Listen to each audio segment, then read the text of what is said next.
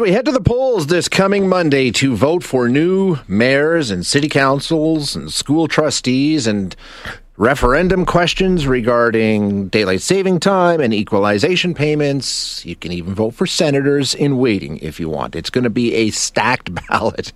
There is a lot to get through. Um, and it's kind of interesting when you take a look at the way it's shaping up in uh, Alberta's two biggest cities because there's some parallels, but at the same time, um, it's different in terms of how close of a race it is. So let's deal with the Edmonton situation first, and then we'll do the Calgary one in just a minute. First, uh, Edmonton, we're going to chat with uh, David Cournoyer, who is an Alberta political writer and host of the Daveberta podcast. Dave, thanks so much for your time this morning. Appreciate you joining us. Hey, thanks for having me on, Shay. Yeah, taking a look at this Edmonton municipal vote and how it goes, you've sort of got and it, it often breaks down this way when you take a look at municipal elections. You've got Amarjeet Sohi, who I think um, would probably be seen as most as a continuation of what we've seen down at City Hall in a, a, status quo, if you will. Maybe I'm being a little too broad there. And then you've got Mike Nickel, who uh, you know uh, I consider to be sort of the, the anti-council counselor and somebody who is saying there's all kinds of problems with City Council and we need to change it, and it hasn't been working, even though he's on council. You think that's a fair assessment? I, I think in terms of broad, broad generalizations, yeah. that's that's that's probably fair. I mean, Amarjeet Sohi's. I mean, if you're going to look at this as as a um, uh, you know a frame of, of candidates who want to kind of continue the kind of city building that we've seen for the past really the past 20 years, going back to when Stephen Mandel became premier and the expand, or pardon, premier, pardon me, mayor, uh, and. Uh, and uh, and started the, the kind of the big expansion of the LRT system and the big expansion of transit and focusing on on, on public transit and, and downtown and, and looking at, at some of the more how we could improve some of the more urban features of our of our city. Um, you know, when you take a look at the way this is breaking down, um, the poll that came out yesterday, if you're if you believe the Leger poll, it shows that Sohi is basically got a two to one lead over Nickel at this point 34% to i think 16% are you putting a lot of stock in that? I mean uh, Nickel is is convinced that it's a it's a phony poll uh, how close do you think this race will actually be well, you know, I mean, it's uh, you know, it is one poll, so you you know, you always have to take polls with, with a grain of yep. salt. Um, and you know, I mean, in terms of, of Mike Nickel's response, I mean, candidates will promote polls that show them in the lead, and they'll talk about how polls who don't show or who, who that, that don't show them in the lead are phony. So that's that, that's that's that's not really a surprise. I mean, looking looking at this poll, I mean, I'm not surprised. I, I get the sense that this is probably this might be where where the electorate is, and keeping in mind that this is this is only one poll. Um, I mean, Amarjeet Sohi, he is very well known. He is uh, you know, he he was on city council for for a number of years. He was a member of parliament. He was a federal cabinet minister. He's got a lot lot of name recognition, and and I think that a lot of people who voted for Don Iveson in the past two two two mayoral elections yeah. will probably feel very comfortable voting for someone like Amarjeet Sohi. I think he I think he, he continues a lot of those same values. We're going to see some change in the mayor's chair. Obviously, we're going to have a brand new mayor, but we're going to see a lot of new city councilors too. There's going to be a lot of mm-hmm. turnover, um, which will be interesting um, based on what we're seeing. And I was surprised by this, Dave. I don't know how you feel, but I actually got a thing from Marlin Schmidt, the Alberta MLA, NDP MLA. Um, endorsing who he thinks people in his riding should vote for for Edmonton City Councilor, which to me is all wrong. And we used to have this sort of firewall between partisan politics and municipal. Um, it seems like that's gone now. Yeah, I mean, it, it, there's been a lot of uh, a lot of attention paid to endorsements, and I think ML, when you look at MLAs endorsing candidates this election. There's been a lot more. Yeah. I mean, MLAs have been have seemed to have been a lot more active active in endorsing city council candidates in this campaign. It's not I mean, MLAs endorsing city council candidates or mayoral candidates is not something that's that's unusual. Sure. It's not something that's that's uh, that's that's brand new. This is, this happens in elections, um, but it does seem like they're. I mean, they're taking a more active role, but we're also seeing city incumbent city councilors take a more active role as well. So, in, in terms of this endorsement game, we've seen uh, Michael Walters take a very active role. We've seen, uh, I mean, Mike Nickel as running as a mayoral candidate, has endorsed pretty much a full slate of, can- of his own city council candidates, as has Don Iveson. So we're kind of seeing. I mean, it, it's interesting and it's it's notable, and it'll be interesting to see what the what the fallout is and what the results of the MLAs kind of getting in the muck and getting involved in the municipal election is. But um, overall, there seems to be more endorsements of from incumbent city councilors and MLAs and mayoral candidates than we've typically seen in, in previous elections. So I mean, we really won't know the impact of it um, until after Monday. Um, but it'll be it will be very interesting to see. Yeah, and we won't know the impact. Uh, same sort of situation when it comes to all the added votes that are taking place in this municipal election. We've got, you know, with the the referenda questions um, and with the senator elections. Will that encourage more people to go out and vote if they feel strongly about that. We did see a big bump in advance voting in this election, but that mm-hmm. doesn't always translate. So uh, we still don't. I mean, we had 31% the last time we had a municipal election. Um, maybe mm-hmm. this will help, but I guess we have to wait and see, right? Yeah, you know, typically municipal elections have lower voter lower voter turnout than provincial or federal elections, but because there's a there's a competitive mayoral election where there's no incumbent running for for re-election for mayor, that typically drives up voter turnout because people, I mean, people pay attention to their city council races and they yeah. pay attention to the school board, but really what people are paying attention to, the big ticket item is is the mayoral election and who do we want to be mayor of Edmonton. So I expect the turnout will be higher. Whether turnout is is much higher than previous contested mayoral elections uh, will be interesting to see. I mean, th- that's the question of. I mean, that's great that we're having uh, higher advanced turnout, but are those people who would have voted on election day anyway? But because we've made it more convenient for people to vote in advance polls, they've decided to to vote in advance polls. So we'll we'll see what what what that actually means for turnout. Even though I do expect it to be higher. What are you watching on election night? What sort of has tweaked your interest aside from the mayor's race? Uh, well, I mean, the, the the referendums will will be interesting to watch. I mean, you know, they're kind of a side. It's kind of a sideshow, and it's kind of a dog's breakfast. I mean, it'll be interesting to see where Albertans land on this on this equalization referendum, which is which is a non-binding referendum. I mean, the daylight savings time referendum, which is kind of a um, an add-on that I mean people are talking about, but not really talking about. I mean, people don't like. The, I think generally Albertans don't really like changing their clocks two times a year, but um, I'm not sure if people really uh, feel or really understand. That, yeah, or, that, that, or understand what, what a change to daylight savings time would mean. So it's, it's kind of that, that was kind of a, a strange add-on that the provincial government added on to, on to uh, uh, this. Uh, added on to this uh, uh, this this municipal vote. I think one of the things that's interesting in in the Leger poll is they they polled so they you know they polled you know the mayoral mayoral candidates. They they talked about the equalization referendum, the daylight savings time, but they also polled um, in terms of how uh, how how Edmontonians would feel about electing, um, or whether it's important that they elect a mayor who opposes Jason Kenney and opposes the provincial government, who will stand up against, against the provincial government. And I think that really shows, and it, and it was high in Edmonton, with 60% of, of Edmontonians polled said they wanted a mayor who would stand up to the provincial government. And I think that really goes to show um, just how deeply unpopular Premier Jason Kenney is in in, in yeah. Alberta right now, and his total absence from this municipal campaign, and maybe not. I don't expect. I wouldn't expect the premier to campaign for mayoral candidates or campaign for city council candidates, but he's basically been totally MIA uh, on uh, on the equalization referendum, which was his big thing that he was talking about coming out of the Fair Deal panel, coming out of out of the fallout of the 2019 federal election. Um, it's surprising to me that Kenney's not out there campaigning, talking about what this means.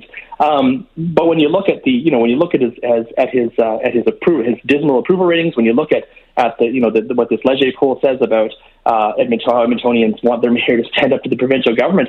I mean, you know, maybe all of a sudden it isn't so so surprising that that uh, that he's basically nowhere to be seen. Yeah, keeping a low profile for sure. Uh, interesting stuff. Thanks so much for your time, Dave. Appreciate it. Okay, thanks so much, Chase. Yeah, you bet. That is Dave Cournoyer, who is a political writer in our province and host of the Daveberta podcast. Um, okay, so that deals with the Edmonton situation. Now let's turn our attention to Calgary. And as we said, there's some parallels, but um, the race is much, much closer if the polls are to be believed. Uh, Jyoti Gondek and Jeremy Farkas, the front runners, and within the margin of error basically, we're talking about a statistical dead heat at this point. So it's going to be fun to watch on Monday night. We're going to take a break and come back and talk about what's going on in Calgary with the municipal election right after this.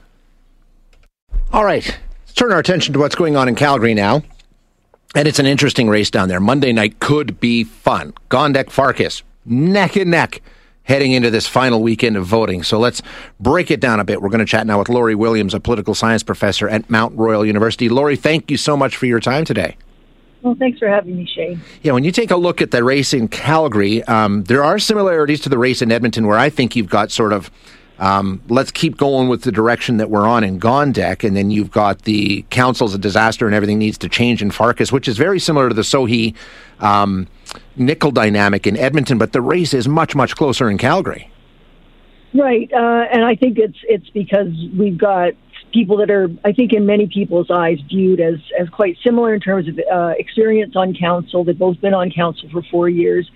Uh, a competitive race, and, and it looks to me like a lot of people are strategically voting. I mean, I think there are a lot of people who might prefer another candidate, but are basically voting to stop the candidate they least like from from becoming mayor.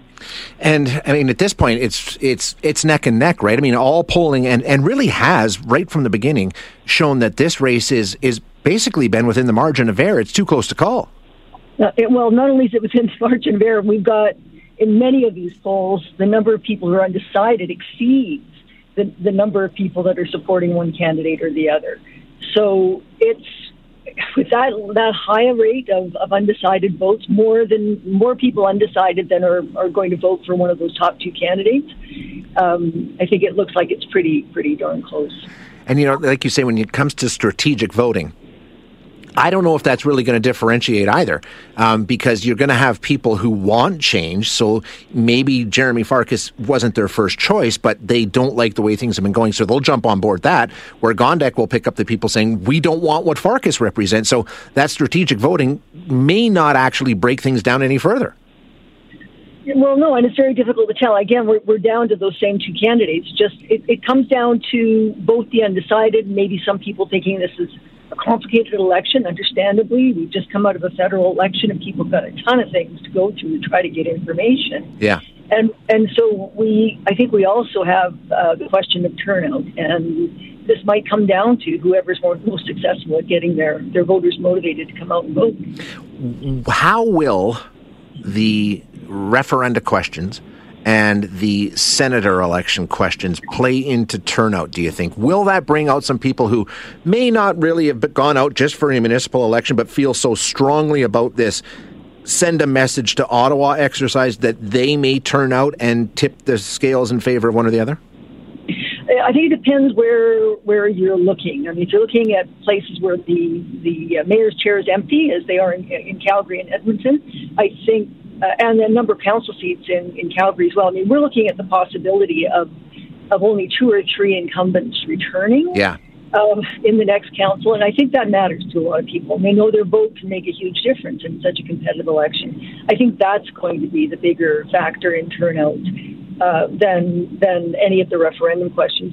Because the reality is, we all know that those referendum questions aren't going to make a difference in the short term. Only one of them is binding. That's the daylight saving one, and of course, there's no no sort of timeline on that. Uh, it'll depend on what happens with other jurisdictions. Um, I've been talking about this this morning, and I don't know if you've seen the same thing. It seems to me, and I've, and I've covered a lot of municipal elections in this province. This one is very different in terms of the level of involvement from partisan politicians. I got a message in the mailbox from Marlin Schmidt, the NDP MLA, telling me who he supports.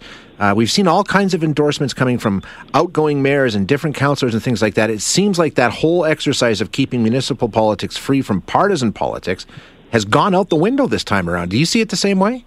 Yeah, I, I, certainly there is more overt partisanship happening in this in uh, in this race. It's not that it's never been there before, but voters, generally speaking, haven't haven't been um, as affected by it. This time, it looks like there is a lot more going on with respect to that, and part of it, I think, is because of the third party advertisers yeah. being involved in the game. So we've got a lot of money going into both conservative and progressive um, uh, TPAs that that I think have we don't know exactly who's donating the money, but we are seeing them advertise. We're seeing lots of questions about whether candidates might be beholden to somebody who's endorsed them or is supporting them. Um, and, I, you know, it's a bit disappointing for me at least because in municipal races, we want our candidates to represent our constituency, us, not, not a particular ideological position or party what are you expecting to see on Monday? I mean, our, our, voter turnout in Calgary in our last election was 51%. It was 30% in Edmonton. Municipal elections are always terrible. But like you say, there's a lot at stake here just in terms of turnover alone. Do you think we'll see better numbers this time around? Difficult to tell. As we've seen the advanced polling numbers, especially in Calgary, they're, uh, they're uh, higher than they were in the last two advanced two elections combined. Uh, so high advanced poll turnout makes us think, well, maybe people are really interested and want to come out and vote. But we saw high advanced polling in the federal election, and those numbers were actually down Yeah. slightly. COVID plays into this. We don't know what's going on there. And I just, I think, let's call it voter fatigue the idea that people have so many choices, uh, so much information to digest. Um, that that for some people it might seem a bit overwhelming. They may may decide not to vote on everything they have a choice uh, voting on. They may not come out at all. I mean, we see them when people have too many choices, too many decisions to make. That can actually be a bit a bit um, paralyzing, and and so that's that's certainly a possibility here as well. Um, all of that said, you know, we've just seen in the in the federal federal election recounts. Uh, one race flipping from the Bloc to the Liberals by a margin of 12 votes. Yeah. We've seen we've seen tie elections in Calgary, and whenever I speak to people about this election, I just remind them, literally every vote can count. If it matters to you what your council looks like, it's very important that you go out and vote because it could make the difference. Aside from the mayor's chair, uh, what are you watching? And like we say, it's going to be very interesting with this amount of turnover in both cities. Um, What are you keeping an eye on Monday night? Well, there. Not only are we looking at people that are running again in Calgary, there are a couple of incumbents that look like they're in trouble, um, and so this could be a lot of turnover. Uh, on the other hand, we've got a couple of uh, former councillors who uh, served up until 2017 running again. So still, there's going to be a fair bit of, of uh, shift on council. I'm going to be looking to see if it's sort of shifting ideologically. Is there more ideological influence here? I'm also going to be watching the school board elections. Yeah. Uh, 57 out of 61 school boards in Alberta are refusing to pilot the draft K to 6 curriculum. And some of these school board races, um, the, the uh, candidates are actually speaking about their position on, on that curriculum. So it'll be interesting to see if that has an impact as well. Yeah, and we're even seeing endorsements of school board trustees, which usually fly completely under the radar. Right now, of course, we're seeing slates, which we've seen before. A lot of these dynamics we've seen before, but with such a high turnover rate. I mean, incumbency was a was a pretty good hedge against the influence of those kinds of uh, forces in, in previous elections. With so many newcomers potentially on council and on school boards, I mean, in Calgary, we've got five out of seven that aren't returning, five out of seven open seats, and so um, this election could could really change the tenor Yeah. of both the school board and the council. Yeah, it should be an interesting night. Lori, thank you so much for your insight today. Appreciate it. Well, thank you, Shane. Thanks very much. That's Lori Williams, who is a political science professor at Mount Royal University. And yeah, it's going to be uh, interesting. And, you know, we're going to have a lot of fresh blood in both cities when it comes to people taking positions on city council. Now that can be good and that can be bad. I mean, there's a there's a learning curve here. There's a bit of an upswing that people have to get on board pretty quickly, but I think they will. Um, you know, and uh, it's kind of good to have some transition from you know people who've been there a while and sort of know the ropes to the brand new people. But we're going to have a lot of change. We're going to have a lot of turnover, so it's going to be exciting.